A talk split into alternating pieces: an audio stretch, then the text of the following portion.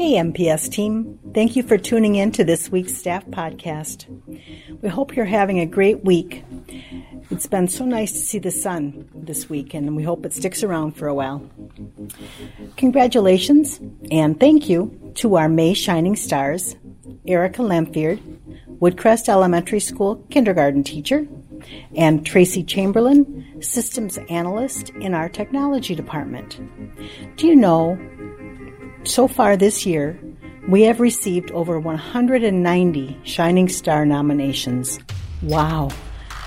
So many dedicated MPS team members doing great things for students, staff, and families.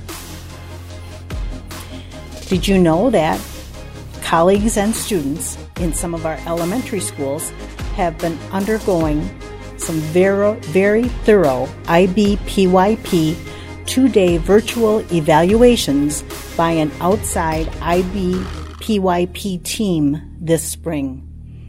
The schools who have been through the evaluation process so far this spring have been Plymouth, Chestnut Hill, and Adams.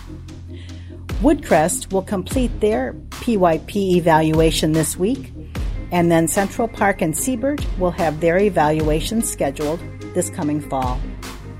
The IBPYP evaluation process is involved, thorough, and takes mountains of preparation leading to the team's visit.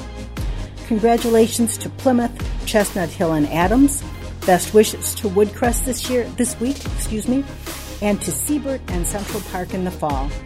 We look forward to hearing the commendation and recommendation findings from the IBPYP team in the near future.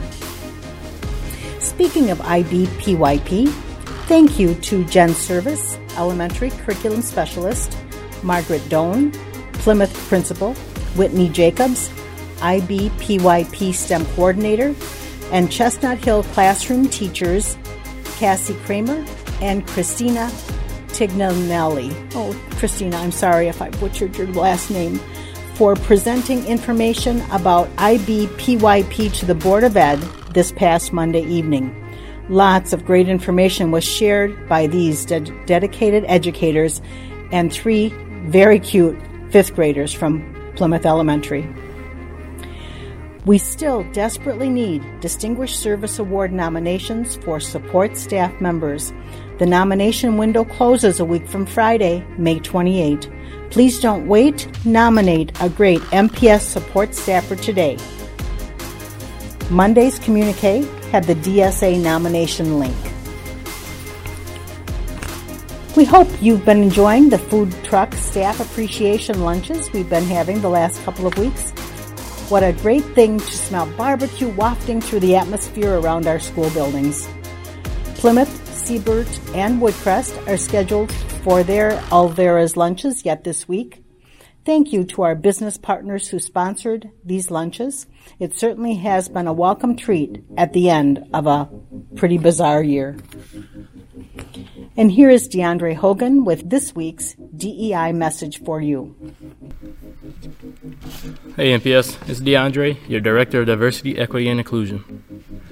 This week's Racial Equity Challenge is talking about the racial equity change process. Throughout this challenge, we have learned how racial inequities permeate our communities on individual, institutional, and systemic levels.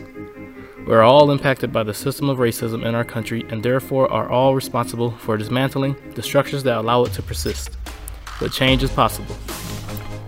Creating equitable outcomes also requires that we change the way we talk about members of our community, focusing on their aspirations rather than their challenges. In practice, this is something called asset framing and it uses narratives to change the unconscious associations ingrained in our society.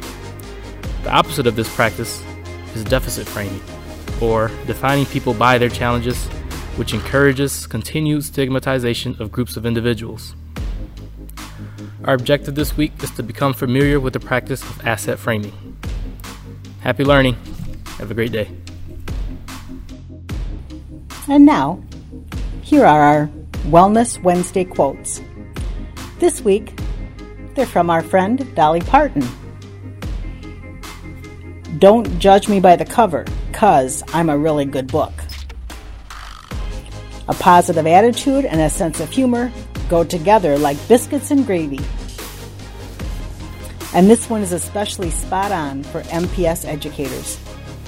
If your actions create a legacy that inspires others to dream more, learn more, do more, and become more, then you are an excellent leader. Thank you for taking a few minutes to listen to this week's MPS Staff Podcast.